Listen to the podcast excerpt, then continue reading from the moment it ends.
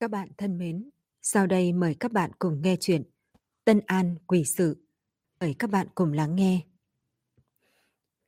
Cách phủ Tân An không xa là một chiếc xe ngựa, màn xe bị nhẹ nhàng nhấc lên một góc, trong khoảnh khắc lại chậm rãi được thả xuống. Cô ta chính là Tú Nương cách vách sao? Trung Mẫn cân nhắc hồi lâu, rốt cuộc hướng bên ngoài nhàn nhạt, nhạt hỏi. Chính là cô ta. Hôm qua con vì tưởng tích tích mà tức giận, không nghĩ tới người cần phải phòng bị nhất lại ở chỗ này. Trung Trí Thanh hiểu nữ nhi nhà mình nhất, nên mới cố ý dùng lời nói để kích thích cô ta. Kỳ thực ông ta đã nhắm chỉnh mục du. Người thanh niên này tiền đồ vô lượng. Nếu làm con rể ông ta, thì đối với con đường làm quan của ông ta sẽ cực kỳ có ích.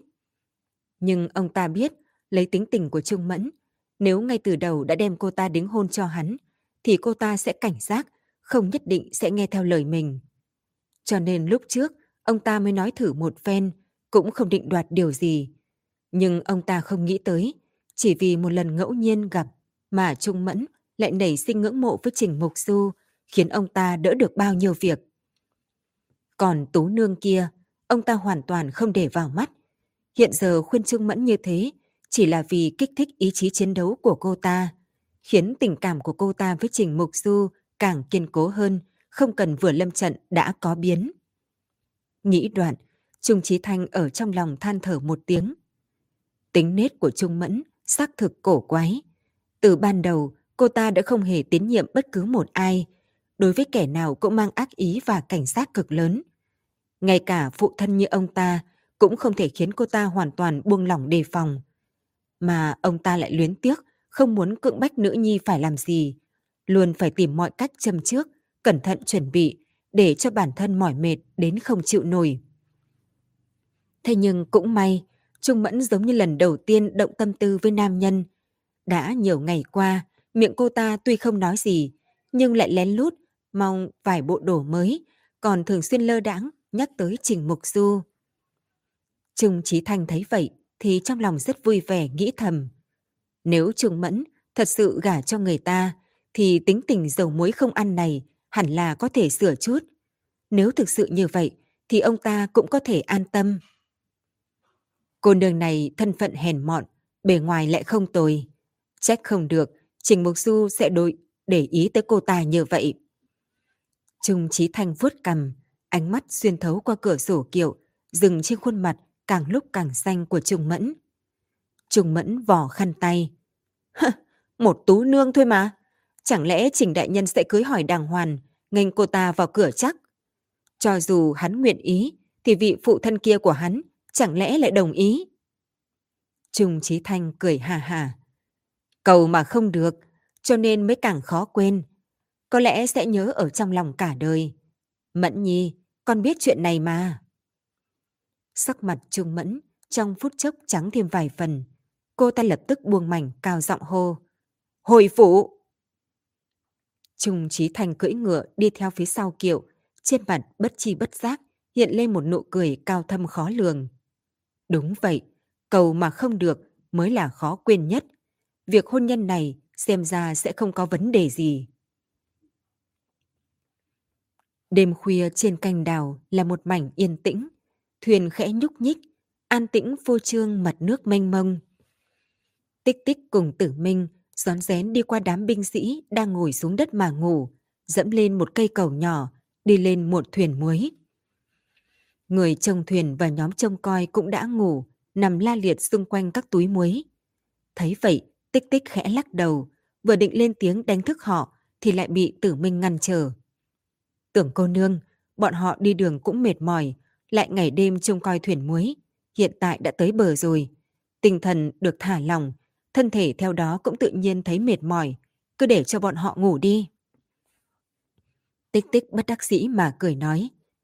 Từ đại ca, mấy ngày nay không phải huynh cũng không ngủ, thân mình còn chịu nổi không? Tử Minh nắm lấy nắm tay, đấm mạnh lên ngực mình một chút. Thân thể của ta cường tráng, mấy ngày không ngủ cũng không sao, tưởng cô nương không cần phải lo đâu. Nói đoạn, y đứng thẳng dậy nhìn xung quanh, chỉ thấy từng chiếc thuyền muối thật lớn đang trầm tĩnh trôi trên mặt nước. Trừ cây đó ra thì không có bất cứ bất thường nào. Tưởng cô nương, ta sẽ đi về hướng đông, còn cô đi về hướng tây. Hai ta đem những con thuyền này theo thứ tự mà xem qua một lượt, lát nữa gặp nhau ở đây nhé. Tử Minh đi theo mép thuyền, một tay chống lan can, nhảy sang con thuyền bên cạnh. Chân vừa mới chạm tới bong tàu, thì chợt nghe thấy cách đó không xa, vang lên tiếng ùm, hình như có thứ gì đó vọt vào trong nước. Hai người đồng thời dừng bước chân, hướng nơi phát ra thanh âm nhìn lại. Nhưng vừa nhìn thì chỉ thấy một mảnh nước sông lặng im, không có gì khác thường. Hai người nhìn nhau, đem bội kiếm rút từ phía sau ra, tay chân nhẹ nhàng đi tới đuôi thuyền. Nhưng vừa đi được vài bước thì đằng sau chợt lóe lên ánh lửa. Sau đó, một cỗ sóng nhiệt từ đằng sau đánh úp lại, vừa mới xoay người đã bị bước tới mép thuyền. Lửa lớn chính là ở hai con thuyền ở chính giữa. Thế lửa mãnh liệt, chỉ trong nháy mắt, bong thuyền đã bị lửa nuốt hơn phân nửa. Nhìn thấy lửa cháy hừng hực trước mặt mình, não của tích tích lập tức ong một tiếng. Thế nhưng rất nhanh, cô đã lớn tiếng mà kêu, cháy, mau cứu hỏa. Người trên thuyền đều bị tiếng kêu này của cô làm cho sợ hãi tỉnh dậy. Mọi người mông lung mà nhìn đám lửa càng cháy càng cao trước mặt. Thậm chí còn không kịp phản ứng thì đã cao giọng chu lên, nhảy vào trong nước, liều mạng bơi vào bờ. Không chú ý gì hết, càng đừng nói tới cứu hỏa. Binh lính trên bến tàu cũng đã tỉnh lại. Chỉ là hai con thuyền bị cháy này ở vị trí chính giữa. Ngọn lửa phụt lên, tạo thành một vòng lửa, khiến người trên bờ không thể nào tới gần được. Tưởng cô nương, trên thuyền bị người ta đổ dầu. Tử Minh tránh trái tránh phải, từ một chiếc thuyền khác nhảy đến đây, chạy đến phía sau tích tích. Thế lửa rất lớn, chúng ta không cứu được đâu. Vẫn nên cho người kéo những con thuyền này tránh đi để đỡ tổn thất lớn. Tích tích giật mình một cái, bỗng nhiên phục hồi tinh thần, hướng y gật đầu. Hai người cùng nhau vòng qua đám lửa cháy, nhảy đến trên chiếc thuyền muối gần nhất, muốn bảo người trên đó cho thuyền tránh xa ra. Thế nhưng ngoại trừ từng chồng muối cao, thì trên thuyền chẳng có một ai. Xem ra người trên thuyền đã sớm nhảy vào trong nước, không biết tung tích. Tích tích vội la lớn. Không được, tuy rằng những con thuyền này không nối tiếp, nhưng vẫn khó có thể giữ cho chúng không bị bắt lửa. Phải mau chóng đem những con thuyền xung quanh tản ra. Tử Minh liều mạng gật đầu, như kiến bò trên chảo nóng ở bong tàu, đi tới đi lui.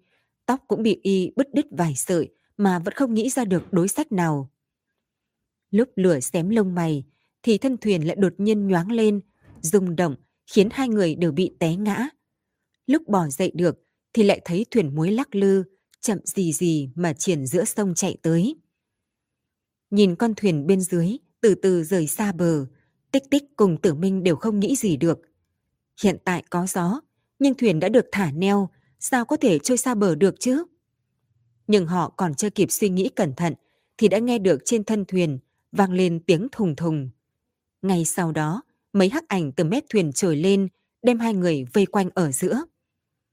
Chuyện tới lúc này thì cả hai rốt cuộc đã đoán ra được chân tướng rõ ràng. Hóa ra có người cố ý phóng hỏa, mục đích là nhân lúc hỗn loạn mà cướp thuyền muối.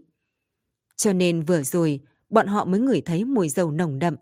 Ngọn lửa kia mãnh liệt như thế, hóa ra đây hết thảy đều là âm mưu. Nghĩ đoạn, tích tích không khỏi giận dữ trong lòng. Những kẻ này vì tiền tài mà hại mạng người, làm ra loại hành vi như vậy, thực sự khiến cô hận tới ngứa răng. Vì vậy cô gầm lên một tiếng, cùng tử minh vọt qua đám người đó. Bụi kiếm như bạch xà, nhẹ nhẹ phá gió, trong nháy mắt đã đâm trúng kẻ cầm đầu. Ai ngờ đang đánh tới hưng phấn, thì bên tai cô lại nghe vài tiếng ầm ầm. Lại có mấy chiếc thuyền bị chém đứt neo, thở dịp gió thổi, chậm rãi rời khỏi bến tàu, trôi ra xa nửa dặm. Buồm cũng từ từ dâng lên, làm tăng tốc độ di chuyển của thuyền. Tích tích kêu một tiếng không tốt, cùng tử minh đem mấy kẻ còn lại chém ngã, không màng tất cả, nhằm hướng mấy con thuyền kia chạy tới, lại hướng trên bờ la hét. Có kẻ đánh cắp thuyền, mau cứu thuyền! Tiếng cô bị tiếng nước, tiếng gỗ cháy và tiếng kêu cứu át đi. Mà kể cả binh lính trên bờ có nghe thấy được tiếng cô thì cũng chỉ có thể lo lắng xuông.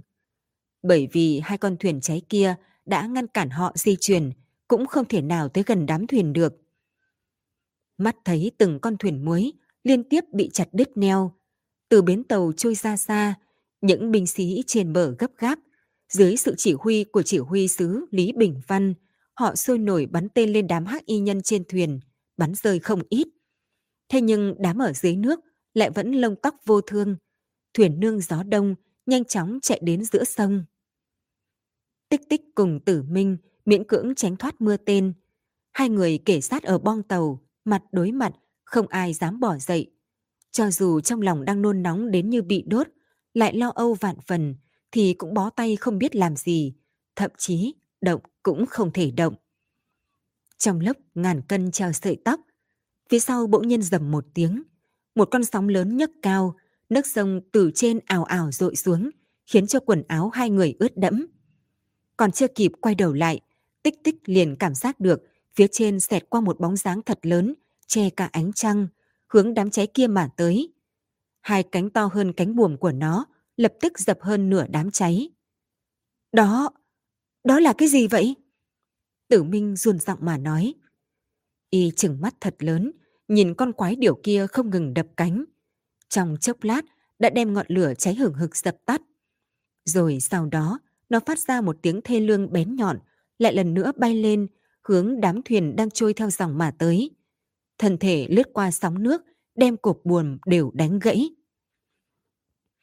Nó là khuất tử điều. Tích tích run rẩy nói ra những lời này. Hôm trước, cô từng có một trận ác đấu với con quỷ điều này, cũng thiếu chút nữa, bởi vậy mà bị táng mạng trong dòng sông. Lúc đó, cô đã nghĩ một con chim non mới chào đời mà đã hung tàn như vậy, vậy thì chim mẹ còn hung tàn đến thế nào đây? Hôm nay vừa thấy, mới biết sức tưởng tượng của mình đúng là nghèo nàn. Khuất tử điều chân chính, giống như không hề liên quan gì tới hai chữ hiện thực, mà giống như con quái vật trong sách hoặc trong mơ của cô. Còn đang miên man suy nghĩ, thì trước mắt lại nổi lên một con sóng lớn. Thân thể khổng lồ của khuất tử điều lại lần nữa lẻn vào trong nước, mặt sông cũng theo đó mà lênh động kịch liệt. Tích tích cùng tử minh bị dư chấn ép lăn tới mép thuyền. Hai người dùng toàn lực bám lấy lan can mới không bị rơi xuống nước. Lúc đang kinh hồn chưa định thì tử minh chậm rãi nói bên tai cô. Tưởng cô nương, con quái vật này vì sao lại muốn dập lửa? Vì sao muốn ngăn cản kẻ cắp trộm thuyền muối? Trong lòng tích tích nảy lên. Ta cũng không biết, có lẽ nó ngửi được mùi của kẻ thù chăng? Tử Minh nghe thấy vậy thì khó hiểu. Kẻ thù? Nếu nó thật sự do oan hồn trong sông biến thành, thì kẻ thù của nó không phải nghiêm chính dương kia sao? Đúng lúc này, trên bong có một kẻ trượt động, gã bò dậy chạy đến chỗ đầu thuyền. Tích tích không cho gã bất cứ cơ hội nào để chạy thoát. Cô lưu loát bò dậy, dùng sức vung bội kiếm ném về phía trước, chính xác đâm vào bụng chân của kẻ kia. Kẻ đó đau tới kêu thảm thiết một tiếng, ngã xuống trên bong thuyền. Tích tích đi đến chỗ gã, trong miệng oán hận nói. Còn dám giả chết, xem ta thu thập người thế nào. Cô nương, nhẹ tay, hãy để hắn sống. Giọng của Lý Bình Văn chuyển đến từ trên bờ. Tạm thời giữ hắn lại, đợi lát nữa chúng ta sẽ thẩm vấn. Bơi tầm một canh giờ, mũi chân của Đỗ Nhữ lúc này rốt cuộc đã có thể chạm đến bờ. Trong lòng y mừng thầm, liều mạng khua tay tiến vào bờ. Được vài bước, y lại bỗng nhiên quay đầu lại, cảnh giác mà nhìn nước sông ánh bạc phía sau, tựa hồ sợ hãi thứ gì đó đi theo mình. Y lo lắng không phải là dư thừa, bởi vì con quái vật hủy diệt những cánh buồm kia vẫn chưa rời đi. Lúc Đỗ Nhữ và thủ hạ của Y bỏ thuyền chạy trốn, nó đã xuất hiện. Từ trong đáy sông đen không nhìn thấy gì, đột nhiên nó vụt lên, đem các huynh đệ đang bơi trên mặt nước liền kéo xuống đáy nước. Đỗ Nhữ thậm chí cũng không kịp phản ứng, liền trơ mắt, nhìn các huynh đệ ở đây liên tiếp biến mất trước mặt mình. Hai canh giờ trước, y cơ hồ cho rằng kế hoạch của mình đã thành công, thuyền muối tiếp tế từ bến thuyền muối tiếp tiếp từ bến tàu trôi đi, dưới sự khống chế của các huynh đệ, chúng đã chạy tới giữa con sông. Dựa theo kế hoạch, bọn chúng sẽ phân công nhau hướng về những con thuyền đường thủy khác nhau, tìm nơi hẻo lánh, đem muối dỡ xuống, rồi đưa lên xe, lại đi đường bộ tới biên cảnh Đại Liêu. Đến lúc đó sẽ có quan viên của Liêu quốc tiếp đãi bọn chúng. Sau đó sẽ là núi vàng núi bạc, tiêu cả đời cũng không hết. Thế nhưng hiện tại, kế hoạch của y đã hoàn toàn tan thành mây khói. Mộng tưởng là một lần ăn cả đời cũng đã vỗ cánh bay mất. Thế nhưng y không rõ vì sao kẻ phá hoại kế hoạch của mình không phải quan phủ, không phải binh lính, mà lại là một con chim. Nghĩ đoạn, Đỗ Nhữ khẽ dùng mình. Đó thực sự là một con chim sao? Hai cánh của nó dài hơn 10 trượng, hai tròng mắt trắng như ánh trăng trên mặt sông, lộ ra hàn khí dày đặc. Đáng sợ nhất chính là nó vừa thấy bọn chúng thì liền giống như phát điên, hận không thể dùng cái mỏ sắc nhọn chọc thủng mỗi một thân thể. Nghĩ tới đây, đội Nhữ nhanh chóng bơi nhanh hơn, rất nhanh, nước sông chỉ còn tới eo. Y không màng đá vụn sắc nhọn dưới đáy sông mà thất thểu vọt lên bờ. Thân mình mềm nhũn, cả người tê liệt ngã xuống một tảng đá lớn. Y thở hồn hển từng ngụm. Đỗ Nhữ nhẹ vỗ về trái tim còn đang nảy lên thình thịch, đứng dậy đi tới rừng cây tối đen bên cạnh. Nhưng còn chưa đi tới được mé rừng, thì chợt ngay phía sau dầm một tiếng, hình như có thứ gì từ mặt nước nhảy lên. Y sợ tới mức máu cả người đều lạnh, hai chân run rẩy, động cũng không dám động. Thế nhưng một lúc sau cũng không nghe thấy động tĩnh gì nữa. Độ nhữ lúc này mới run rẩy mà quay đầu. Lúc thấy đằng sau đứng một bóng người thì y cảm giác được một cỗ thoải mái xưa nay chưa từng có. Huỳnh đệ, người dọa chết ta rồi, ta còn tưởng rằng con quái vật kia đuổi tới đây chứ. Trong giọng nói của y mang theo vui sướng khi sống sót sau tai nạn, thân mình nháy mắt cũng trở nên sinh động hẳn. Y khập khiễng đi tới cạnh nam nhân kia hỏi. Đại ca, có thức ăn gì không? Có thể cho đệ đệ chút thức ăn không? Ta bơi đã một lúc lâu, hiện tại thật sự rất đói bụng. Nam nhân kia chỉ nhìn chằm chằm y, đôi mắt không động đậy, sau đó đột nhiên hỏi. Quái vật kia, vì sao lại đuổi theo ngươi? Đỗ Nhữ bị hắn hỏi thì sừng sốt, lúc này mới nhớ tới, vừa rồi mình nhất thời kích động đã lỡ miệng, vì vậy cười gượng hai tiếng. À, có quái vật gì đâu, chỉ là một con cá lớn mà thôi, nó dài hơn một người, miệng rộng mở thật lớn, quả thực vô cùng dọa người. Ta hỏi, con chim kia, vì sao muốn đuổi theo các ngươi không bỏ, một hai phải đuổi tận giết tuyệt. Giọng của người kia không lớn, nhưng vào trong tai đỗ nhữ thì lại giống như sấm sét đánh xuống, khiến y sợ tới mức giật mình. Ngươi là ai? Lúc đỗ nhữ hỏi ra ba chữ này thì chân chậm rãi lùi về sau, chuẩn bị nhân lúc người kia còn chưa chuẩn bị thì bỏ chạy. Thế nhưng y vừa dứt lời thì chỗ cánh tay truyền đến một cơn đau cào tim cào phổi. Y mở mịt giơ cánh tay lên, lại phát hiện tay phải mình đã không còn nữa. Nó hiện giờ đang nằm bên cạnh chân của nam nhân kia, vẫn đang phun máu tươi. Nam nhân kia nâng dìu lên, trên đó còn có máu tươi đang chảy trên gò má trắng bệch của y, vẽ ra một dấu vết kinh tâm động phách. Ngươi là ai? 16 năm trước, đến tụt cùng trên con sông này, ngươi đã làm cái gì? Đỗ Nhữ khóc lóc lắc đầu, hai đầu gối mềm nhũn quỳ dạp xuống bên cạnh nam nhân kia. Y nhìn cánh tay phải vẫn còn hơi ấm của mình, khóc như một đứa trẻ mới sinh. 16 năm trước, Y đã làm gì đâu? Y lúc đó chẳng qua chỉ là một đứa trẻ chưa thành niên. Câu chuyện bị chôn giấu 16 năm trước thì có liên quan gì đến Y? Nếu không phải mấy ngày trước đây nghe Trung Trí Thăng nhắc tới, Y thậm chí còn không biết vụ án đốt thuyền khiến cả nước khiếp sợ kia lại do biểu huynh Đỗ Hắc Long và Đỗ Hắc Hổ của mình gây ra. Năm ấy, huynh đệ bọn họ thực hiện theo mưu kế Trung Trí Thanh bày ra, đến bến tàu cướp thuyền muối. Nhưng mấy người họ hoảng loạn nên đánh nghiêng đèn dầu trên thuyền của mình. Bọn họ sau đó bỏ thuyền chạy thoát, mà con thuyền bị cháy lại nương theo gió trôi đến đám thuyền được nối vào nhau ở bến tàu. Lúc đó mới gây ra vụ án rúng động kia. Trung Trí Thanh sợ chân tướng bị bại lộ, liền sai người đem cây đuốc của Dương Quân nhân lúc loạn lạc để vào trong một thuyền muối, đem mọi sai lầm đẩy sang cho Nghiêm Chính Dương. Nghiêm Chính Dương nghe được tiếng gió, biết mình bị người khác oan uổng, chứng cứ lại vô cùng xác thực, đã mất đường lui, vì vậy đơn giản làm liều, cùng huynh đệ trốn vào núi sâu, từ đó không lộ diện nữa.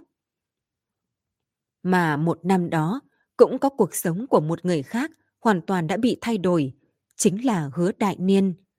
Sau khi ăn táng cho người thân, hắn rời xa quê hương, tìm nghiêm chính dương suốt 16 năm.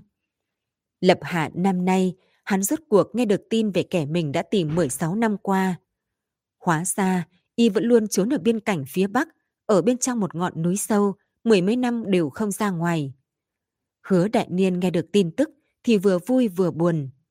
Vui chính là rốt cuộc, hắn đã tìm được kẻ thù, mà buồn là người nọ đã ung dung sống 16 năm, thật sự là quá tiện nghi cho y. Nhưng lúc hắn đi vào tòa sơn thôn kia, thì mọi ý niệm tan tành, suýt nữa hôn mê. Bởi vì thôn xóm đó đã chỉ còn lại một mảnh phế tích. Những viên gói vỡ, nơi nơi đều là dấu vết chiến tranh để lại. Hóa ra sơn thôn này, 9 năm về trước, đã bị quân liêu cướp sạch. Người trong thôn đều đã chết hết, kể cả Nghiêm Chính Dương lúc này đã đổi tên đổi họ. Biết Nghiêm Chính Dương sớm đã không còn trên đời, cả bầu nhiệt huyết của hứa đại niên đều tan biến. Hy vọng duy nhất trong cuộc đời hắn là vì người thân báo thù, hiện tại cũng đã không còn nữa. Hắn chỉ cảm thấy tâm như cho tàn, hận không thể lập tức nhảy từ khe núi xuống cho xong chuyện. Nhưng lúc hắn nhắm mắt, chuẩn bị nhảy xuống vực, thì phía sau lại truyền đến một giọng nói già nua. Hứa đại niên, nếu người chết thì bọn họ sẽ thật sự bị nhốt trên kênh đào, không bao giờ thoát được. Hứa đại niên lúc này nhìn chằm chằm đôi mắt vô thần của Đỗ Nhữ tầm nửa nén nhang. Tới cuối cùng, Đỗ Nhữ cũng không còn sợ hãi, bởi vì máu cả người y giống như đã chảy hết, thân thể lạnh như hàn thiết, đầu cũng mê mang, không cách nào tự hỏi. Rốt cuộc, hứa đại niên mở miệng. Giọng hắn trầm thấp, nhưng Đỗ Nhữ lại mơ hồ, có thể nghe được sự điên cuồng bên trong. Người nói, nghiêm chính dương căn bản không phải hung phạm, hung thủ chân chính là đương kim môn hạ thị lang, trung trí thanh sao? Đỗ Nhữ nhẹ nhàng gật đầu. Y có chút may mắn, may mắn hứa đại niên rốt cuộc đã nghe rõ mình nói gì. Ít nhất lúc này, mọi thứ có thể chấm dứt. Cho dù sống hay chết, y cũng không có gì phải để bụng nữa. Thế nhưng y không nghĩ tới. Đến cuối cùng, hứa đại niên bỗng nhiên cười ha ha, cười tới cuối, nước mắt lại trào ra. Hắn nhắm dìu ngay cổ đỗ nhữ mà nói. Người cho rằng có thể lừa được ta sao? Trung Trí Thanh là đốc quan do triều đình phái tới. Nếu thuyền muối này xảy ra vấn đề gì, thì ông ta hẳn cũng bị trị tội, không đúng sao? Đỗ Nhữ cười suy yếu rồi đứt quãng nói. Trung Trí Thanh, đó là một tên cáo già. Lão sớm đã nghĩ kỹ đường lui rồi. Đơn giản chính là dùng trò cũ, đem mọi trách nhiệm để lên người khác. Tới lúc đó, lão ta có thể toàn thân mà lui, sẽ không có nửa điểm, nửa điểm tổn thất. Hai mắt hứa đại niên sáng rực, trong đêm càng thêm dọa người. Ông ta muốn đổ lên người ai? Đó là xương quân chỉ huy sứ Lý Bình Văn. Người nọ từng là thủ hạ của Nghiêm Chính Dương, rất trung thành, mà Trung Trí Thanh sớm đã không vừa mắt hắn, vừa lúc nhân cơ hội này để đem hắn tiêu diệt. Hứa đại niên nắm chặt tay, một đôi mắt chừng thật lớn. Ông ta tàn nhẫn như vậy sao? Đỗ nhữ nhếch miệng cười. tàn nhẫn. Sợ là người không biết, nghiêm chính dưa kia chết thế nào đâu.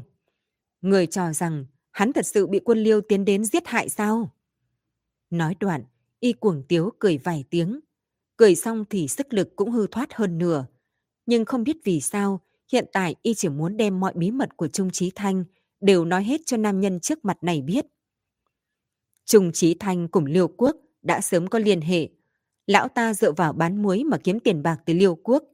Cho nên lúc lão ta có yêu cầu gì, thì quan viên Liêu Quốc sẽ nguyện ý vì lão mà làm việc.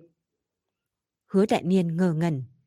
Ý ngươi là kẻ giết hại nghiêm chính dương cùng thuộc hạ của hắn là Trung Trí Thanh. Vụ án lửa đốt thuyền lớn như vậy, một khi chân tướng bại lộ, hậu quả chẳng ai có thể gánh vác. Nghiêm chính dương tuy rằng tha hương, nhưng trước sau vẫn là mối họa. Trung Trí Thanh đa miêu túc trí, khẳng định không thể dung tha cho hắn sống trên đời. Cho nên lão ta, cũng giống như triều đình, tìm nghiêm chính dương đã nhiều năm. Nhưng lão ta đã gặp may, tìm được trước các người một bước, nhổ cỏ tận gốc.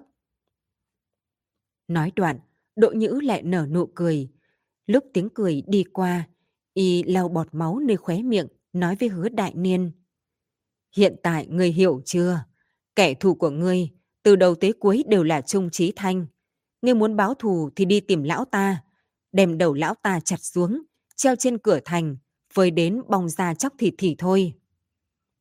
Nghe y nghiến răng nghiến lợi nói, trong mắt hứa đại niên xẹt qua một tia kinh ngạc. Ngươi không phải chó săn của ông ta sao? Vì sao lại hận ông ta như vậy? Đỗ Nhữ đã mất quá nhiều máu, từ đầu tới chân đều lạnh thấu.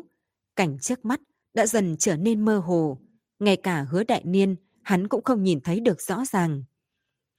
Thế nhưng y vẫn cố chống đỡ, phát ra tiếng cười vô thức. Người nói không sai. Ta... Không, đỗ ra chúng ta trước nay đều chỉ là con chó trong tay Trung Trí Thanh. Lão ta nói gì thì chúng ta làm theo đó. Đám hiểu huynh như vậy thì ta cũng như vậy. Cho dù dễ dụa thế nào cũng không trốn thoát được. Trốn không thoát được. Nói tới đây, y bỗng nhiên cười ha hả vài tiếng. Thân mình không tự chủ được, ngã về đằng sau, nằm bên chân hứa đại nhiên, run rẩy hai cái rồi bất động. Hứa đại nhiên nhìn thi thể cuộn tròn bên chân mình, do dự một chút, nhưng vẫn nhặt cánh tay đứt lìa để vào bên cạnh đỗ nhữ, sau đó chậm rãi xoay người, trầm trọng bước đến bờ sông. Thân thể y run rẩy vài cái, đầu gối mềm nhũn quỳ dạp xuống đất. Nhiều năm như vậy, ta đã tìm sai người, cho nên mới chỉ hoãn lâu như vậy. Các người chớ có trách ta. Nói đoạn, ánh mắt của y đột nhiên thay đổi, bên trong lộ ra một tia sáng sắc bén, hung ác mà nham hiểm, so với những con gió thổi từ mặt sông còn rét lạnh hơn. Hiện tại, ta rốt cuộc đã tìm được kẻ thù chân chính. Hơn nữa lão ta vẫn còn sống, lại còn sống tốt hơn bất cứ ai khác. Các người cứ yên tâm, ta sẽ không bỏ qua cho lão ta. Ta sẽ khiến mỗi ngày sống trên đời của lão phải khổ như ta. Ngày đó không còn xa, các người cứ chờ đi.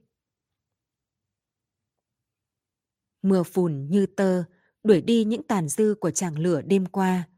Tử Minh đi theo cây cầu mới lập trên bến tàu mà chạy đến chỗ Trình Mục Du. Vừa đến, y đã chắp tay hành lễ thấp giọng nói. Đại nhân, đã kiểm kê qua, hai thuyền muối tổng cộng mất 114 túi muối. Những thuyền muối rời cảng cũng đã tìm về, muối bên trên không tổn hao gì.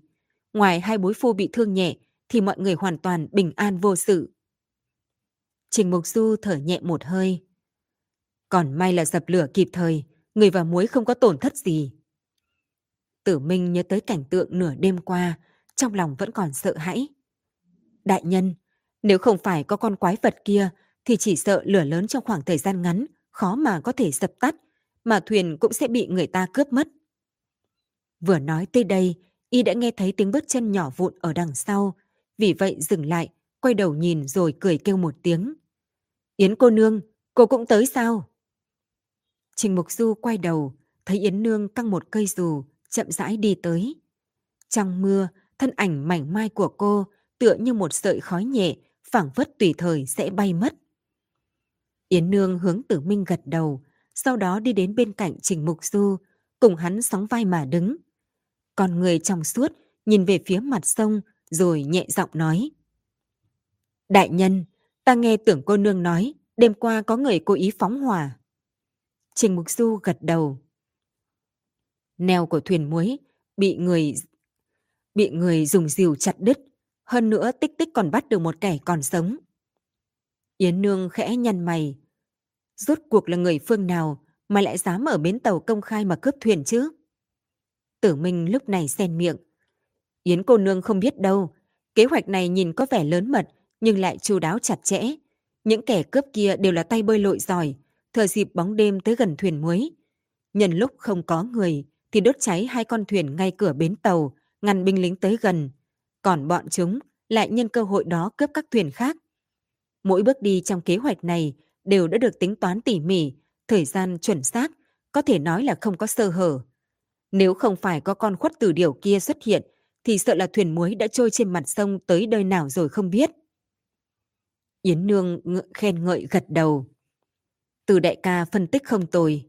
Chỉ là một kế hoạch chu đáo, cẩn thận, lại kín kẽ như vậy, thực sự do những kẻ thôn phu nghĩ ra được sao? Tử Minh ngẩn người, giữa mày có u sầu. Ý cô nương là... Yến cô nương, ý là chủ mưu sau màn này không đơn giản. Trình Mục Du nhìn Yến nương, gần từ chữ một, đem câu nói đã nghẹn từ trong lòng lâu mà nói ra. Đại nhân cũng nghĩ giống ta ư? Trường Mục Du nheo mắt, nhìn mặt sông mênh mông. Trước khi thuyền muối cập bờ, Phủ Tân An đã cùng Sương Quân đem khách điếm và gia trạch trong phạm vi 10 dặm điều tra hết. Khi đó chúng ta không hề phát hiện ra bất cứ kẻ nào khả nghi. Nhưng những kẻ cướp muối này giống như một đêm xuất hiện, số lượng lớn như vậy. Vậy trước đó, bọn chúng ẩn thân ở đâu chứ? Vì sao có thể tránh thoát điều tra của quan phủ cùng Sương Quân? Điều này ta nghĩ mãi không ra. Nói đoạn, ánh mắt hắn chuyển qua trên người Yến Nương, như nghĩ gì đó mà phun ra hai chữ. Trừ phi... Trừ phi có người cùng một ruột với bọn chúng, mật báo để những kẻ này nghe tin mà hành động, né tránh điều tra của quan viên.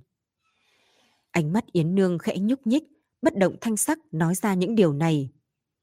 Dứt lời, hai người nhìn nhau, sắc mặt bình tĩnh, thế nhưng trong lòng đã sớm có sóng ngầm kích động. Qua hồi lâu, tử minh bỗng nhiên phục hồi tinh thần, rồi kinh ngạc nói. Ý đại nhân là, bên trong chúng ta có nội gian sao? Giọng nói còn chưa dứt, thì phía sau chuyển đến một loạt tiếng bước chân rồn rập.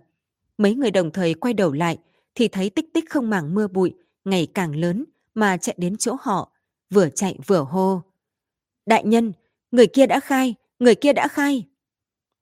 Trong lòng Trình Mục Du cả kinh vội vàng hỏi. Hắn nói gì? Tích tích che ngực thở hồn hển mấy hơi, lúc này mới đứt quãng mà đáp. Hắn là do Lý Bình Văn Đại Nhân chỉ thị tới trộm muối. Trình Mục Du nghe thấy vậy thì trợn mắt lên. Lý Bình Văn? Vâng, hắn nói Lý Đại Nhân chính là người đứng sau màn thao túng. Bọn chúng đều chỉ nghe lệnh ông ta. Theo lời khai của hắn, bọn thuộc hạ tìm thấy chỗ xe của đám giặc đó giấu, cũng phát hiện lệnh bài của Lý Đại Nhân. Trình Mục Du nhìn thẳng vào tích tích. Lệnh bài đó có phải là giả không? Tích tích lắc đầu thật mạnh. Là lệnh bài triều đình phát xuống. Lão gia và Trung Đại Nhân đã xem qua, không phải là đồ giả. Đại Nhân. Yến Nương nhìn khuôn mặt đầy nghi hoặc của Trình Mục Du, rồi nhẹ giọng hỏi. Đại Nhân không tin việc này là vì việc làm của Lý Bình Văn sao? Trình Mục Du nhẹ gật đầu. Lý Bình Văn từ Tây Hạ hộ tống muối thuyền tới Tân An. Nếu ông ta muốn cướp thuyền muối thì có rất nhiều cơ hội dọc đường. Sao lại chọn chỗ bến tàu phòng thủ nghiêm ngặt nhất để hành động chứ? Đây là lý do thứ nhất. Lý do thứ hai, ta đã có vài lần giao tiếp với Lý Bình Văn. Biết ông ta gái ghét cái ác như thù, trung dũng song toàn, tuyệt đối không phải người thấy lợi quên nghĩa. Cho nên nếu nói ông ta là chủ mưu thì ta không tin. Tích tích vội la lên. Nhưng đại nhân, chúng ta tin hay không thì hiện tại Lý Đại Nhân đã bị Trung Đại Nhân phái người bắt lại, nhốt trong nhà lao của Phủ Tân An. Trung Đại Nhân còn nói, chờ xử lý xong việc bên này, sẽ áp giải Lý Đại Nhân tới Phủ Khai Phong, đem việc này giao cho Thánh Thượng định đoạt. Trình Mục Du nghe thấy vậy thì cả kinh. Nhanh như vậy, đã bị áp giải vào lao rồi ư? Tích tích gật đầu. Nhân chứng vật chứng đều đủ, án này hơn phân nửa đã được chứng thực. Vì vậy lập tức có người tới chói Lý Đại Nhân kéo đi.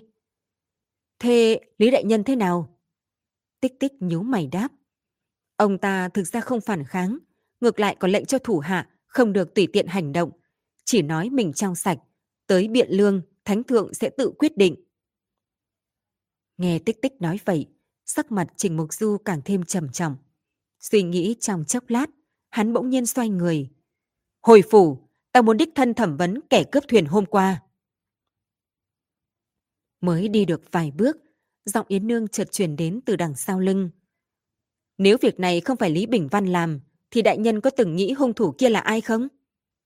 Trình Mục Du ngẩn ra, quay đầu lại nhìn cô. Cô nương có cao kiến gì không? Yến Nương cười đạm mạc. Ta cũng không biết độc thủ sau màn này đến tột cùng là người phương nào.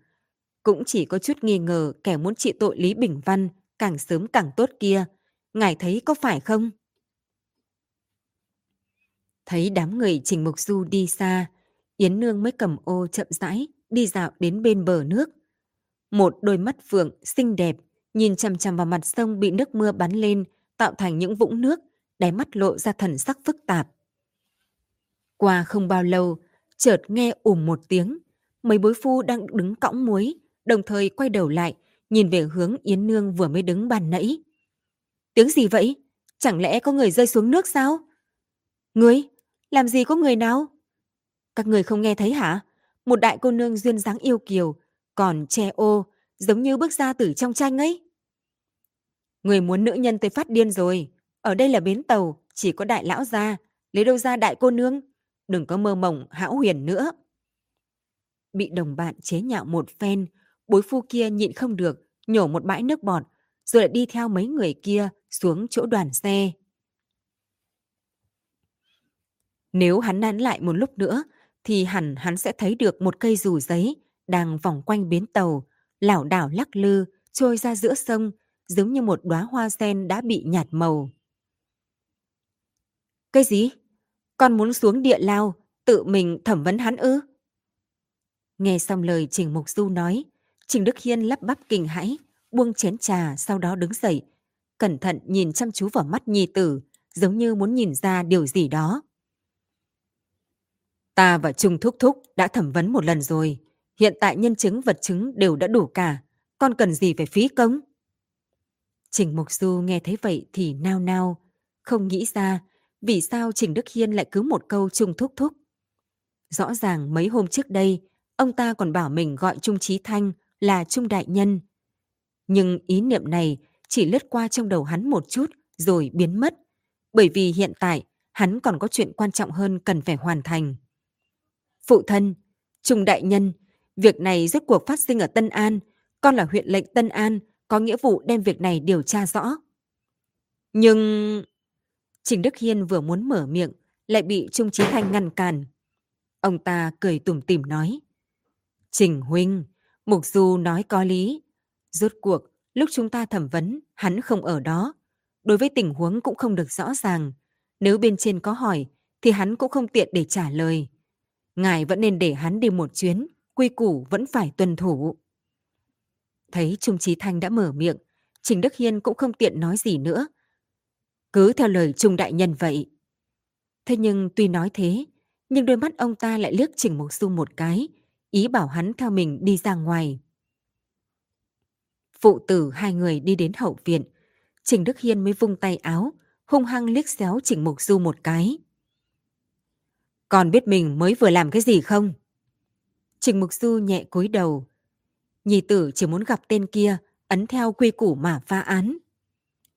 Trình Đức Hiên nghe thấy vậy thì cười lạnh một tiếng. quy củ! Dựa theo quy củ bảo vệ thuyền muối, vốn là nhiệm vụ của Sương Quân. Hiện tại Lý Bình Văn xảy ra chuyện, vừa lúc có thể đem trách nhiệm toàn bộ gánh vác hết. Vì sao con lại muốn cắm vào một chân? Còn cũng biết, chàng lửa cháy kia tuy không tạo thành hệ quả nghiêm trọng, thế nhưng mặt rồng cũng vì thế mà giận dữ. Chỉnh ra chúng ta, hiện tại có thể toàn thân mà lui, đã là may mắn cho bất hạnh. Vì sao con còn muốn phát sinh thêm nhiều chuyện chứ? Trình Mục Du hơi cúi người, hành lễ với Trình Đức Hiên. Phụ thân, bảo vệ thuyền muối là nhiệm vụ của Sương Quân, điều đó không sai. Nhưng lúc trước, con và Lý Đại Nhân đã sớm có ước định sẽ hỗ trợ ông ấy hoàn thành công việc. Hiện tại thuyền muối xảy ra chuyện ở Tân An, con há có thể không quan tâm. Còn nữa, Nhi tử trước sau đều cảm thấy việc này kỳ quái, tình tiết trong đó chưa được rõ. Nếu... Trình Đức Hiên vùng mạnh tay nói, ta mặc kệ con của ông ta có ước định gì. Việc này con chỉ cần làm cho qua loa là xong. Ngàn vạn không được để người khác nói gì con. Nói tới đây, tâm tư ông ta lại truyền. Mục Du, con cái gì cũng tốt, thế nhưng đôi khi quá cứng nhắc. Hiện tại mọi người đều đang liều mạng phủi sạch trách nhiệm. Sao con phải chen vào làm gì? Đem những việc này ôm lết trên người làm mình làm gì chứ? Ông ta lại nhẹ nhàng than một tiếng. Không dối gạt con. Trung đại nhân rất coi trọng con, cố ý muốn cùng với trình gia kết thông gia. Nếu con cưới Trung tiểu thư, thì người phụ thân như ta sẽ càng yên tâm. Trình Mục Du nghe phụ thân bỗng nhiên nhắc tới hôn sự của mình, mà đối phương còn là Trung tiểu thư thì không khỏi kinh ngạc. Nhưng hiện tại, hắn có việc quan trọng hơn nên cũng không suy nghĩ quá lâu, chỉ nói với Trình Đức Hiên. Phụ thân, hiện tại là khi nào rồi mà cha còn nói những chuyện này? Trình Đức Hiên cười cười. Mục Du, không riêng gì Trung Đại Nhân, nữ nhi bảo bối kia của ông ấy cũng có ngưỡng mộ con. Còn biết Trung Tiểu Thư kia là người thế nào mà. Đó là khuê nữ duy nhất của Trung Đại Nhân, không có huỳnh đệ, anh chị em gì hết. Nếu con cưới cô ta thì... Mới nói tới đây, thì ông ta đã thấy bên người có cái gì đó vọt qua. Trình Mục Du bỗng nhiên vòng qua người ông ta, đi về phía nhà lao, vừa đi vừa nói. Phụ thân, con muốn đi thẩm vấn tên kia, chuyện này nói sau nhé. Trình Đức Hiên, lòng nóng như lửa đốt mà xoay người, bởi vì động tác quá nhanh, suýt nữa đã bị lòng hết cả xương cốt. Ông ta đỡ lưng thở hổn hển chạy theo Trình Mục Du. Vì phụ nói những lời này con không để ý sao? Vì sao con vẫn không thông suốt? Nói cái gì cũng không hiểu thế chứ? Trình Mục Du bước đi như bay, chỉ coi như không thấy Trình Đức Hiền gọi. Hiện tại trong lòng hắn chỉ có một chuyện, đó là phải tìm ra hung phạm trước khi Lý Bình Văn bị áp giải tới Biện Lương, nếu không sẽ chẳng còn đường sống nào nữa.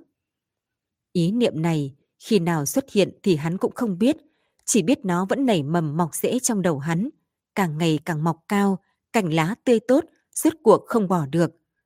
Cho nên lúc bước qua điệu lao âm u, hắn đã nghĩ xong đối sách, hy vọng có thể thành công phá được phòng tuyến tâm lý. Người tên là gì? Trình Mục Du nhìn chằm chằm vào đôi mắt tràn đầy tơ máu trước mặt nhàn nhạt hỏi. Đỗ Chí Dũng. Họ Đỗ. Vậy cùng tộc với Đỗ Nhữ. Đỗ Thị nhất tộc có hang ổ ở Kiến Châu. Nhưng theo ta được biết, Lý Bình Văn chưa bao giờ đặt chân tới Kiến Châu. Sao có thể có liên quan tới các người chứ? Đỗ Chí Dũng ném cho hắn một ánh mắt xem thường. Đại nhân, cướp muối cũng không phải là chuyện đàng hoàng gì. Lý Bình Văn cho dù đã tới Kiến Châu, há lại để cho đại nhân biết. Mà lại nói, đại ca ta đã muốn gặp mặt ông ta, thì đương nhiên sẽ chọn nơi khác, đâu nhất định là phải ở Kiến Châu. Trình Mục Du cúi đầu cười. Người nói không sai. Lý Bình Văn cho dù không đi đến Kiến Châu, cũng không thể chứng minh ông ta trong sạch. Nhưng người vừa nhắc tới đại ca ngươi, là nói Đỗ Nhữ có đúng không? Đỗ Chí Dũng không kiên nhẫn, ừ hữ một tiếng, rồi lại đem đầu vùi giữa hai đầu gối, không thèm nhìn hắn. Đỗ Nhữ đã chết. Chỉ bốn chữ đạm mạc này lại giống như đất bằng dậy sóng, khiến Đỗ Chí Dũng lập tức ngẩng đầu. Y không thể tin được mà nhìn thẳng vào Trình Mục Du. Ngài nói cái gì? Đại ca ta đã chết sao? Không riêng gì hắn, hôm nay chúng ta từ kênh đào vớt được hơn 200 cỗ thi thể, toàn bộ đều là người của các ngươi. Nói đoạn, hắn nhẹ nhàng khụ một tiếng, rồi cúi thấp người, nhìn về phía Đỗ Dũng, rồi nhẹ giọng nói. Tất cả những người đi cướp thuyền với ngươi, hiện tại chỉ còn lại mình ngươi. Đỗ Dũng trợn tròn mắt. Trong khoảnh khắc, y bỗng nhiên dãy dụa đứng dậy, muốn nhào về phía Trình Mục Du. Nhưng tay chân lại bị xích buộc chặt, căn bản không thể động đậy, thân mình ngã trên đất. Ta không tin, ta không tin, họ biết bơi tốt như vậy, sao lại chết được chứ? Y dương cái miệng máu chảy đỏ bừng, tê tâm liệt phế mà quát hỏi Trình Mục Du. Trình Mục Du chậm rãi ngồi xổm xuống, nhìn thẳng vào Đỗ Dũng, mắt sáng như đuốc. Bọn chúng chết thế nào không quan trọng, mà quan trọng là kẻ đứng chủ mưu đằng sau vẫn đang sống tốt. Càng quan trọng hơn là hiện tại ngươi đã trở thành kẻ duy nhất trên đời này biết được bí mật của hắn. Ta không biết hắn đã từng hứa với người cái gì, nhưng ta dám cam đoan hắn tuyệt đối sẽ không để cho người sống. Mấy câu nói này tựa như một lưỡi dao sắc bén, chuẩn xác, đâm vào chỗ yếu ớt nhất trong lòng Đỗ Dũng, khiến y máu tươi đầm đìa, gần như không thở nổi. Qua hồi lâu, y mới thở hổn hển ngẩng đầu, đón nhận đôi mắt sáng quắc của Trình Mục Du. Ta nói rồi, Người đó chính là Lý Bình Văn. Trình Mục Du thất vọng đứng dậy. Ta biết người cần thời gian để tiêu hóa chuyện này, nhưng qua một ngày nữa, người đã bị áp giải tới Biện Lương. Tới lúc đó hết thảy đã chậm mất rồi. Nói đoạn, hắn chậm rãi đứng dậy đi ra khỏi nhà lao. Đến cửa rồi còn quay lại nói tiếp. Ngươi chỉ có một chút thời gian để suy xét. Ta cũng chỉ có thể bảo hộ cho ngươi trong vòng 12 canh giờ nữa. Đỗ Chí Dũng, ngươi cần phải nghĩ cho kỹ. Nói xong, hắn liền đi theo con đường giữa nhà lao âm u để ra ngoài. Chỉ để lại mình Chí Dũng, một mình quỳ trong nhà lao, dùng tiếng kêu khóc khàn khàn, biểu đạt sợ hãi và tuyệt vọng trong nội tâm. Trung Chí Thanh ngồi ở ghế bành, phần lưng thẳng tắp, nhìn chằm chằm tia sáng chiếu qua khe cửa và những hạt bụi li ti bên trong. Ông ta đã ngồi như vậy nửa canh giờ. Trong lúc đó, cũng từng có người tới gõ cửa, nhưng lúc nghe thấy bên trong không có động tĩnh thì lại biết điều mà rời đi. Không biết lại qua bao lâu, rốt cuộc ngón tay đặt trên tay vịn của ông ta cũng hơi uốn lượn một chút. Ánh sáng trong đáy mắt cũng nhạt dần, toàn bộ thân mình nhanh chóng thả lỏng xuống, hoàn toàn tê liệt ngã xuống ghế dựa. Trong đáy lòng ông ta than một tiếng. Bại, hoàn toàn thất bại. Một bao muối cũng không cướp được, bạc không có. Hơn nữa biết báo cáo với sở quốc công thế nào đây? Lý Đức Hành có nổi trận lôi đình rồi từ đây bỏ mặc ông ta không? Nghĩ đoạn, trong lòng ông ta như đầy dối, bực bội vô cùng. Nhưng đúng lúc này, cửa phòng lại bị kẻ không thức thời nào đó gõ lên. Cộc cộc cộc. Cộc cộc cộc. Khe cửa bị che khuất, Trung Trí Thanh không kiên nhẫn mà nhìn bóng người bên ngoài, lại chuẩn bị trầm mặc không lên tiếng để thoái thác. Thế nhưng lần này, người ngoài cửa lại không hiểu ý. Cửa phòng đột nhiên bị đẩy ra. Trung Mẫn cứ như vậy, nhìn Trung Trí Thanh một cái, rồi lại đem cửa đằng sau, dầm một tiếng, đóng gắt gao lại. Mẫn nhi. Trung Trí Thanh dây thái dương đang nhảy lên, nhẹ giọng nói. Hôm nay cha hơi mệt, muốn nghỉ ngơi sớm. Trung Mẫn giống như không nghe thấy câu này, chỉ loẹt xoẹt mà đi tới, ngồi xuống ghế đối diện, liếc nhìn Trung Trí Thanh một cái rồi nói. Phụ thân, họ trình kia rốt cuộc khi nào mới tới hướng con cầu hôn? Họ trình. Nghe được hai chữ này, Trung Trí Thanh nhất thời không phản ứng lại, phải nghĩ vài lần mới nghĩ ra được nữ nhi đang nhắc tới Trình Mục Du, vì vậy mới hắng giọng đáp. Mẫn Nhi à, con là nữ nhi, chuyện cầu hôn ta chỉ có thể ám chỉ, chẳng lẽ còn có thể ép người khác tới cầu hôn con? Như vậy cũng quá... Lời còn chưa nói xong, Trung Mẫn đã liếc ông ta một cái. ám chỉ? Phụ thân còn tiếp tục dây dưa, thì họ Trình sẽ bị tiện nhân kia câu đi mất đấy. Trung Trí Thanh vốn đã tâm phiền ý loạn, hiện tại thấy Trung Mẫn như vậy không buông tha, thì không khỏi trầm xuống, rồi nghiêm túc nói. Mẫn Nhi à, con một ngụm đều gọi họ Trình nọ, lại còn ra thể thống gì nữa. Nếu con thích người ta, thì càng phải có hiểu thế nào gọi là ôn nhu săn sóc. Trên đời này, không có một nam nhân nào nguyện ý cưới một người đàn bà đánh đá vào cửa đâu. Trương Mẫn hử lạnh một tiếng, rồi hung hăng nói. hắn nên cảm thấy may mắn vì còn chưa cưới con vào cửa. Nếu hắn thật sự là phu quân của con, thì vừa rồi con đã lột ra hắn và tiện nhân kia ném xuống sông cho cá ăn. Trung Trí Thanh nghe cô ta nói vậy thì sửng sốt. Mẫn Nhi, con nói lời này là có ý gì đây? Trung Mẫn hử một tiếng rồi cắn răng đáp. Vừa rồi con mới thấy hắn cùng tú nương kia đứng bên cạnh kênh đào. Hai kẻ đó trò chuyện không coi ai ra gì, thân mật thật sự. Trung Trí Thanh nghe thấy vậy thì kinh hãi. Mẫn Nhi, con sẽ không theo dõi Trình Mục Du đây chứ? Nghĩ đoạn, ông ta nghĩ rồi lắc đầu nhíu mày. Ai, trách không được, cậu con không về nhà, không biết đi đâu. Hóa ra con... Trùng Mẫn nhếch miệng cười. con làm sao? Nếu không phải Trình Mục Du hắn Đức Hạnh có vấn đề, thì con có đi theo hắn cũng không tra ra điều gì. Nói đoạn, trong mắt cô ta vừa truyền, bỗng đứng dậy, đi đến bên cạnh Trung Trí Thanh. Hai tay gắt gao, ôm lấy cánh tay ông ta, ngữ khí nhu hòa không ít. Phụ thân, nữ nhi thật sự chờ không nổi nữa. Ngài không thấy một màn kia đâu. Họ trình không chút tị hiềm, cùng tú nương kia, ta một lời, ngươi một chữ, rất quen thuộc. Nếu cha còn không ra tay, thì nhân duyên của con sẽ bị nữ nhân kia chiếm mất. Sắc mặt cô ta trầm xuống, khóe mắt lúc này thấm ra giọt nước mắt to đùng. Nếu thật là như vậy, thì Mẫn Nhi cả đời sẽ không gả cho ai nữa, sẽ ở trong phủ làm gái lỡ thì... Trung Trí Thành không chịu đựng được khi thấy Trung Mẫn rơi nước mắt. Trong lòng ông ta vừa động, bàn tay vỗ về lấy mua bàn tay của nữ nhi, tâm mềm xuống.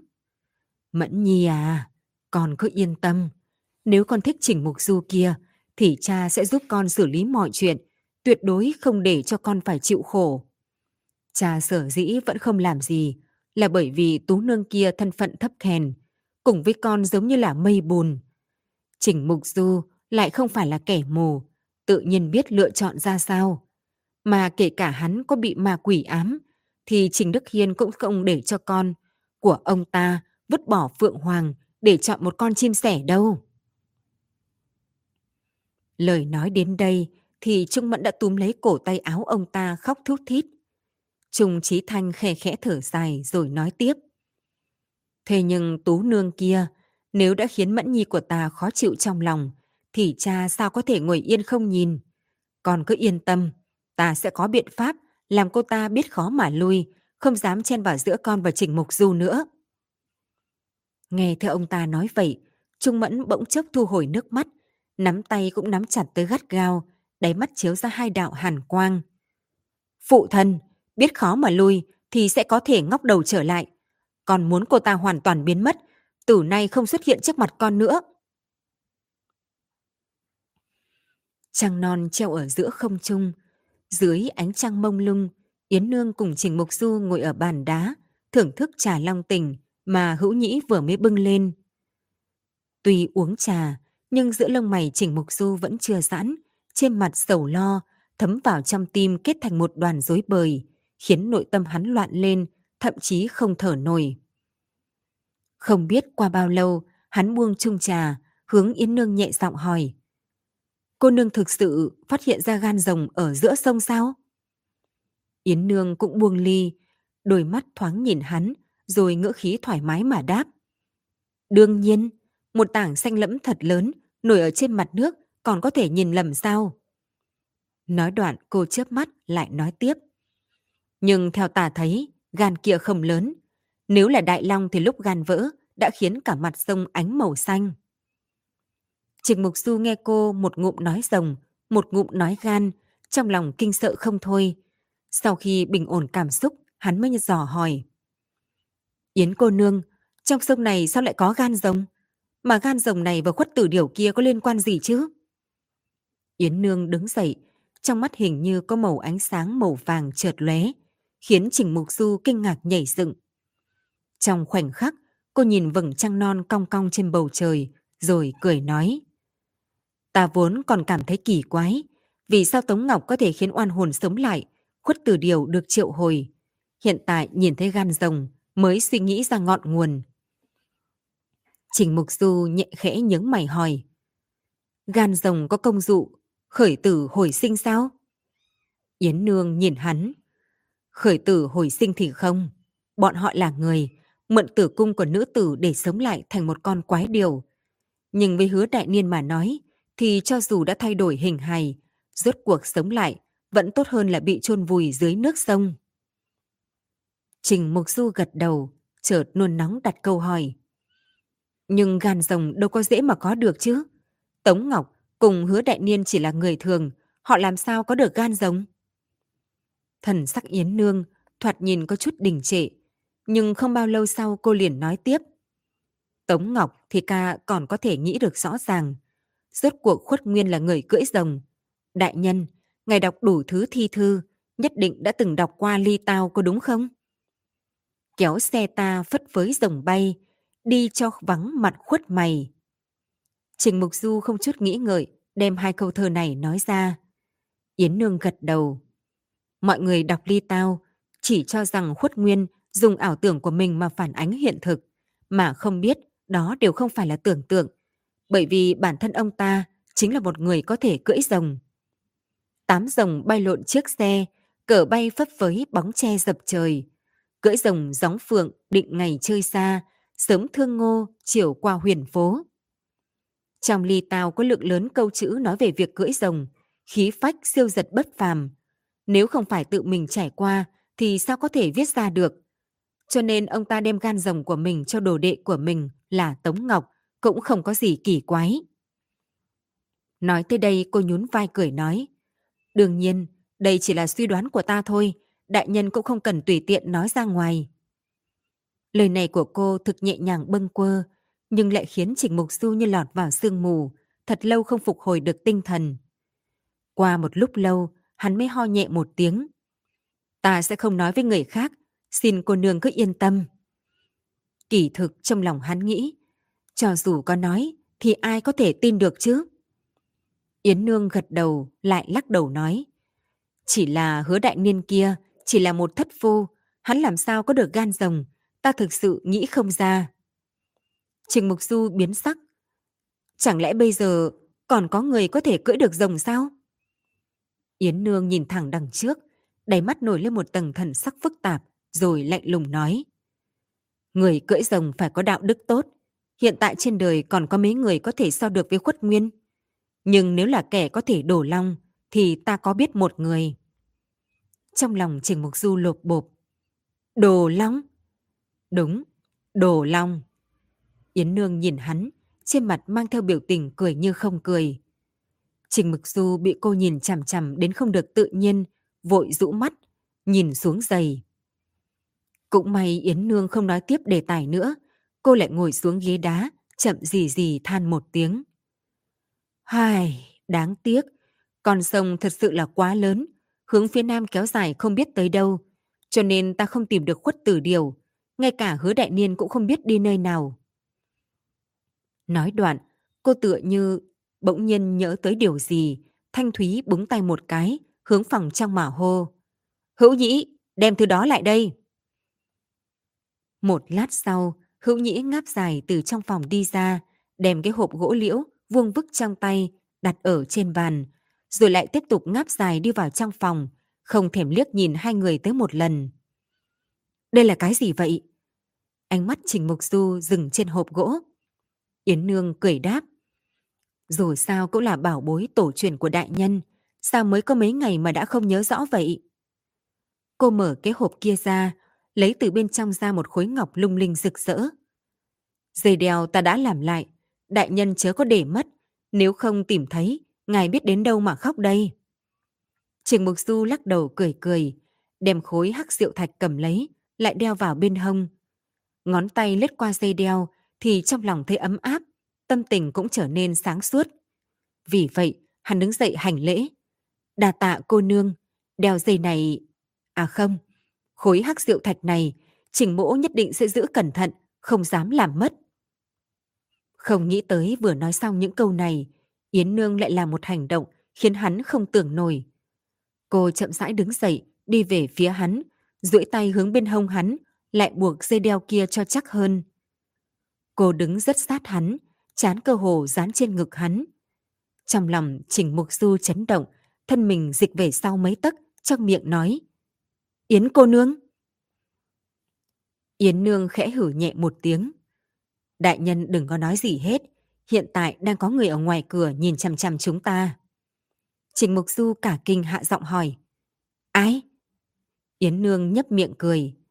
Cái này phải hỏi đại nhân. Đã nhiều ngày qua, ta phát hiện có một vị tiểu thư luôn đi theo đằng sau hai chúng ta, ánh mắt âm ngoan, hận không thể chọc mấy cái lỗ trên người ta. Ta nghĩ nhất định là đại nhân ngài đã trêu hoa ghẹo nguyệt chỗ nào, thu hút bươm bướm, khiến ta bị liên lụy. Nghe cô nói vậy, Trình Mục Du di một tiếng, trong lòng cân nhắc nửa ngày mới nhớ tới Trung Mẫn. Hắn không khỏi lắc đầu thở dài. Trình Đức Hiên nói không sai, Trình Mục Du có thể rất thông minh những chuyện khác, thế nhưng trong chuyện tình yêu nam nữ thì hắn lại vô cùng ngu dốt. Người khác còn biết hoa rơi cố ý nước chảy vô tình, đến chỗ hắn thì đến vô tình cũng không có. Bởi vì hắn từ đầu tới cuối đều không phát hiện ra người ta có động tâm với mình. Hiện tại, hắn sở dĩ có thể miễn cưỡng liên tưởng tới Trung Mẫn là bởi vì nghe thấy Trình Đức Hiên nhắc tới lúc ban ngày, cho nên mới nhớ ra. Nhưng sau khi suy nghĩ cẩn thận, hắn càng không thể hiểu được hành động của Yến Nương. Vì vậy, hắn cúi thấp đầu nhẹ giọng hỏi. Nếu vị trung tiểu thư kia đã có lòng nghi ngờ cô, thì sao cô nương lại khiến cô ta càng hiểu lầm hơn? Trong mắt Yến Nương vừa chuyển, trong mũi hử nhẹ một tiếng. Vì sao á? Bởi vì thú vị. Cô ta đã nghi ngờ ta, thì ta sẽ để cô ta nghi cho đủ. Ta muốn nhìn xem, giữa nữ nhân này ghen ghét đến cực điểm thì có thể làm ra được chuyện gì.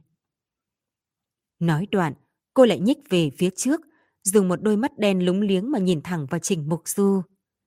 Đại nhân, ngài sẽ không có ý với cô ta đấy chứ? Nếu không ta lại làm hỏng chuyện tốt của ngài.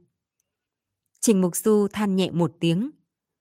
Cũng may trùng mẫn kia điều ngoa kiêu căng, lớn lên lại không đẹp. Nếu không cô nương thật đúng là phải đền cho ta một vị nương tử đấy. Lúc này, hai người nhìn thấy cái bóng vẫn luôn đứng rình bên ngoài, chậm rãi lui về đằng sau. Tiếng bước chân cũng xa dần, chỉ chốc lát đã không nghe thấy. Yến Nương lại buộc chặt miếng ngọc ở bên hông Trình Mục Du, lúc này mới chậm rãi đi tới chỗ cửa, nhìn ra bên ngoài trong miệng lẩm bẩm. Kỳ quái, hôm nay vị trung cô nương kia lại không tự mình tới, chẳng lẽ là quá muộn nên không tiện ra cửa sao? Trình Mục Du theo kịp, đứng ở bên cạnh Yến Nương. Mặc kệ cô ta có tự đến hay không, ta đều hy vọng người nọ đem một màn vừa rồi chuyển cáo cho cô ta, không cần uổng phí một mảnh khổ tâm của cô nương nữa. Trung Chí Thanh dùng mười đầu ngón tay gắt gao túm lấy thành ghế, khiến một đám sơn chóc ra rơi xuống sàn gỗ. Chính tài người nghe được, Tú Nương kia nói hắc rượu thạch là của Trình Mục Du sao?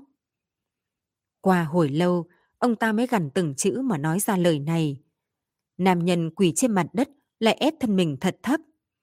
Thuộc hạ tận mắt nhìn thấy Tú Nương kia đem hắc rượu thạch đeo lên bên hông cho Trình Mục Du, còn nói đó là bảo bối tổ truyền của Trình gia. Nghe vậy, Trung Trí Thanh cứng đờ bất động, ngón tay càng siết chặt tay vịn hơn. Nam nhân nằm trên mặt đất, nhìn trộm ông ta. Hiện tại trên mặt ông ta có chút thần sắc kỳ dị, bên trong lại có thêm vài phần điên cuồng, thoạt nhìn khiến người ta có chút sợ hãi. Trong khoảnh khắc, Trung Trí Thanh bỗng nhiên bật ra tiếng cười từ yết hầu, vừa cười vừa vỗ tay. Khéo, quá khéo, ta còn đang lo chuyện thuyền muối không xong, không nghĩ tới, mất cái này lại được cái khác, mất công này lại được công kia, thế mà lại khiến ta bắt được hắn. Nói đoạn, ông ta chậm rãi cười lớn, vang vọng cả căn phòng tốt nhất của dịch quán. Thánh thượng để ý nhất chuyện hiến tế 10 năm qua. Lần này ta bắt được kẻ đứng sau màn. Thánh thượng tự nhiên sẽ rất vui. Cho dù mất có vài thuyền muối thì có sao. Nếu con đường làm quan có thể thăng tiến hơn, thì bạc trắng sau này không phải sẽ đuổi theo ta ư. Nhưng ông ta lại bỗng nhiên nghĩ tới, Trương Mẫn có tình cảm với Trình Mục Du kia, sợ là việc này sẽ khiến cô ta thương tâm. Nhưng nghĩ lại, thì nữ nhi của mình là người nào chứ? Cô ta luôn nhìn chúng thân phận và địa vị của người khác, chú ý nhất là môn đăng hộ đối. Nếu nói chuyện, Trình Mục Du phạm vào trọng tội cho cô ta, thì cô ta sẽ thu hồi tâm ý, không vướng quá sâu vào bùn lầy. Đại nhân, không bằng chúng ta lập tức tới phủ Tân An kia, bắt lấy Trình Mục Du, áp giải về Biện Lương, đỡ để cho đêm dài lắm mộng, chuyện phát sinh sự tình. Nam nhân đang quỳ gối trên đất, nhẹ giọng nhắc nhở Trung Trí Thanh. Trung Trí Thanh nhao mắt lại, cẩn thận ngẫm nghĩ, sau đó mới nói. Không được, hiện tại chưa phải thời cơ tốt nhất. Đại nhân, vì sao? Trung Trí Thanh đứng dậy, ánh mắt lộ ra tàn nhẫn.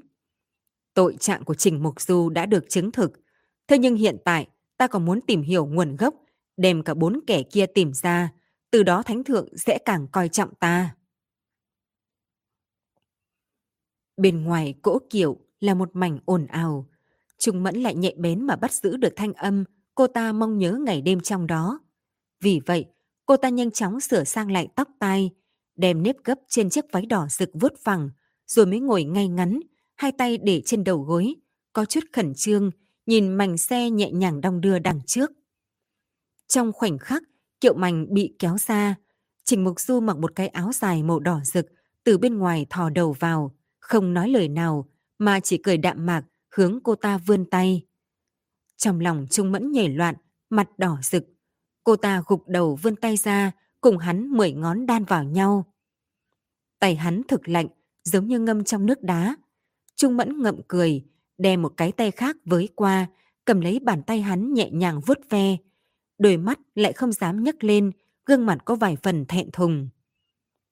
Bỗng nhiên không biết vì sao, cái tay kia đột nhiên rút ra.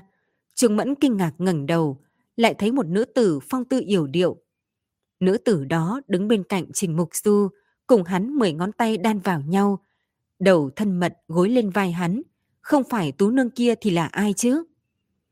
Tú nương kia thấy Trương Mẫn nhìn mình, thì cũng nhìn cô ta chằm chằm, khóe miệng nhếch lên, trên mặt mang theo vài phần đắc ý và trào phúng.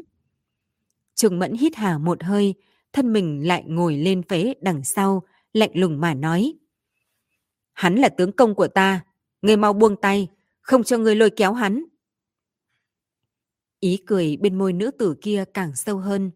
Cô ta chẳng những không buông tay, mà còn khiêu khích, đem đầu cọ vào ngực Trình Mục Du vài cái. Mải liễu nhấc lên, hướng Trung Mẫn mà nói. Tướng công của ngươi? Thế thì sao? Trong lòng hắn chỉ có ta. Nói đoạn, cô ta liền dùng ngón tay trắng nõn, vẽ loạn lên ngực Trình Mục Du, môi dán lên tay hắn rồi nói. Đại nhân, Yến Nương nói có đúng không? Trình Mục Du vẫn không nói câu nào, chỉ mang ý cười nhìn cô ta, trong mắt là sủng nịnh như trào ra. Nhìn thấy hai người kia tỉnh trạng ý thiếp, trái tim Trung Mẫn đột nhiên siết lại, ngón tay gắt gao nắm lấy váy lụa, móng tay cách lớp vải bấm vào thịt, nháy mắt khiến đùi cô ta máu tươi chảy đầm đìa. Thế nhưng cô ta lại không đau giống như tưởng tượng, mười ngón tay càng nắm càng chặt, trong đầu ong một tiếng. Không thể tự hỏi, cả người như rơi vào trong mây mù, hốt hoảng không biết mình đang ở đâu, chỉ có thể nhìn một đôi nam nữ trước mặt càng ngày càng dựa gần, cử chỉ thân mật như cố tình để cho cô ta xem. Bỗng nhiên trong lòng bàn tay cô ta chợt lạnh, một thứ vừa lạnh vừa cứng bỗng nhiên xuất hiện. Trung Mẫn cúi đầu, phát hiện đó là một thanh thủy thủ đang lóe hoàn quang. Trong đầu còn chưa suy nghĩ cẩn thận, thanh thủy thủ này từ đâu mà ra, thì thân mình cô ta đã lao ra khỏi kiệu, đem lưỡi dao sắc bén đâm vào bụng Yến Nương. Lần đầu tiên đâm người khác, cô ta hẳn là phải sợ hãi. Nhưng không biết vì sao, nhìn máu tươi phun ra từ bụng nữ nhân kia, trái tim cô ta lại như bị kéo ra một lỗ thùng. Xẹt một tiếng, không còn gì trói buộc. Cô ta cảm thấy cả người thật sung sướng. Mỗi một lỗ chân lông đều được mở rộng, mồ hôi khiến áo váy đều bị tẩm ướt. Khóe miệng cô ta run rẩy, không tự giác được mà cười khẽ ra tiếng. Thân mình đem Yến Nương gắt gao ngăn chặn, động tác trong tay không hề dừng lại. Một dao tiếp một dao, miệng lưỡi sắc sảo điên cuồng đâm vào ngực và bụng của tỉnh địch, đem bụng Yến Nương đâm thành một đống thịt vụn. Dám đoạt tướng công của ta, ta lấy mạng ngươi. Cô ta lẩm bẩm tự nói, trong mắt lóe ra ánh sáng điên cuồng, lưỡi dao trên dưới tung bay, khiến máu tươi phun trào. Tiểu thư, đừng đâm nữa, đau, hoàn thúy đau. Một thanh âm đã lâu không được nghe, chuyển đến trong tai Trung Mẫn. Cô ta sửng sốt, chủy thủ treo giữa không trung, run lên mấy cái, cuối cùng không dám tiếp tục đâm nữa. Xuyên qua tầng tầng mưa máu, cô ta thấy rõ kẻ bị mình đè dưới thân. Đó không phải Hoàn Thúy đã mất tích mấy ngày trước sao? người người Trung Mẫn nhìn cô ta và cái hố lớn huyết nhục mơ hồ của cô ta, trong lòng bỗng nhiên cả kinh. Chẳng lẽ mình thật sự đâm tàn nhẫn đến vậy? Thế nhưng đem cả người cô ta, suýt nữa bị cắt thành hai đoạn, chỉ còn lại một chút da thịt gắn vào sao?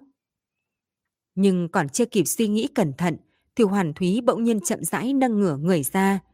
Cô ta dễ dụa, khiến một chút dân cốt cuối cùng xoẹt mà tách ra. Hiện tại, cả người cô ta bị chia làm hai phần với tư thế quái dị. Nửa người còn lại bị Trung Mẫn đè nặng. Nửa người trên tách ra, đứng trên mặt đất, cọ cọ tiến về phía Trung Mẫn. Vừa đi, cô ta còn vươn một cánh tay đầy đốm xanh, giọng nói bất giác cười khẳng khặc. Tiểu thư, tiểu thư, người thật tàn nhẫn, thật tàn nhẫn. Trung Mẫn phát ra một tiếng thét chói tai thật dài. Cô ta đột nhiên đứng dậy, tay chống phía sau mà lùi vài bước, thẳng đến khi thân mình bị cỗ kiệu ngăn lại, không thể lùi về sau nửa bước. Người không được lại đây, không được lại đây. Trung Mẫn gắt gào nhắm mắt lại, không dám nhìn Hoàn Thúy. Cô ta nắm chặt lưỡi dao sắc bén trong tay, đâm lung tung loạn xả, hy vọng có thể ngăn Hoàn Thúy tiến lại gần mình. Nhưng cô ta lại chẳng đâm được gì, lúc này mới run run mở hai mắt, phát hiện người trước mặt chẳng thấy đâu nữa. Mặc kệ là Trình Mục Du hay Hoàn Thúy đều đã biến mất trong chốc lát. Trước mặt cô ta chỉ có một mảnh xương trắng dày đặc, rung rinh nhẹ nhẹ rung động từng đợt, như mang theo vô tận oán hận mà vây cô ta lại. Trung Mẫn dồn dập thở hổn hển, muốn nhìn ra chút sơ hở gì đó từ màn xương quỷ dị trước mặt. Nhưng vào lúc này, đầu vai cô ta bỗng nhiên lạnh, giống như huyền thiết tiến vào xương. Cô ta quay đầu lại, nhìn thấy trong cỗ kiệu đỏ thẫm kia là đầu hoàn thúy đang thỏ ra. Trên mặt cô ta chỗ xanh chỗ trắng, dưới sự phụ trợ của cỗ kiệu càng khiến cho người ta thấy sợ hãi. Cái tay đặt trên vai Trung Mẫn, từ từ thăm dò về phía trước, càng duỗi càng dài, cuối cùng dừng lại trên bụng cô ta, khiến cả bụng cô ta là một mảnh lạnh lẽo. Mặt hoàn thúy, dí sát vào má Trung Mẫn. Cô ta phát ra một tràng cười không có độ ấm, môi răng phun ra mấy chữ. Tiểu thư, người cũng sẽ có con. Nó sẽ đem bụng người căng phình lên, giống như một con cá thật lớn. Cuối cùng phành một tiếng, đem người nổ tung thành hai nửa, giống như ta. Nói xong, năm ngón tay bén nhọn của cô ta chọc thủng bụng Trung Mẫn. Trung Mẫn phát ra tiếng thét chói tai, thân mình đột nhiên run lên, tỉnh khỏi cơn ác mộng. Cô ta mở to mắt, che ngực thở hổn hển, ánh mắt lại nhất nhất xuyên qua căn phòng tối tăm. Cái bàn, ngăn tủ, bình hoa. Còn may, đây chỉ là một giấc mộng đáng sợ. Hiện tại cô ta còn ở trong phòng. Chỗ này trừ cô ta thì chỉ có vài gia cụ lặt vặt, không còn gì khác. Một trận gió thổi qua, đem bóng cây trên cửa sổ đong đưa, giống như bóng ma quỷ đang mai phục bên ngoài. Trùng mẫn liền bật cười. Trên đời này làm gì có quỷ chứ? Chỉ có những kẻ mềm yếu với tin vào ma quỷ. Cô ta sẽ không bao giờ tin. Các bạn thân mến, các bạn vừa nghe xong tập tiếp theo chuyện Tân An Quỷ Sự. Cảm ơn các bạn đã ủng hộ và theo dõi. Hẹn gặp lại các bạn. Nếu như yêu thích kênh thì nhớ đăng ký, nhấn like và đồng thời chia sẻ để ủng hộ kênh nhé. Hẹn gặp lại các bạn. Để ủng hộ kênh, quý vị có thể để lại bình luận cũng như chia sẻ hoặc có thể ủng hộ tài chính trực tiếp về các địa chỉ đã được ghi ở phần mô tả.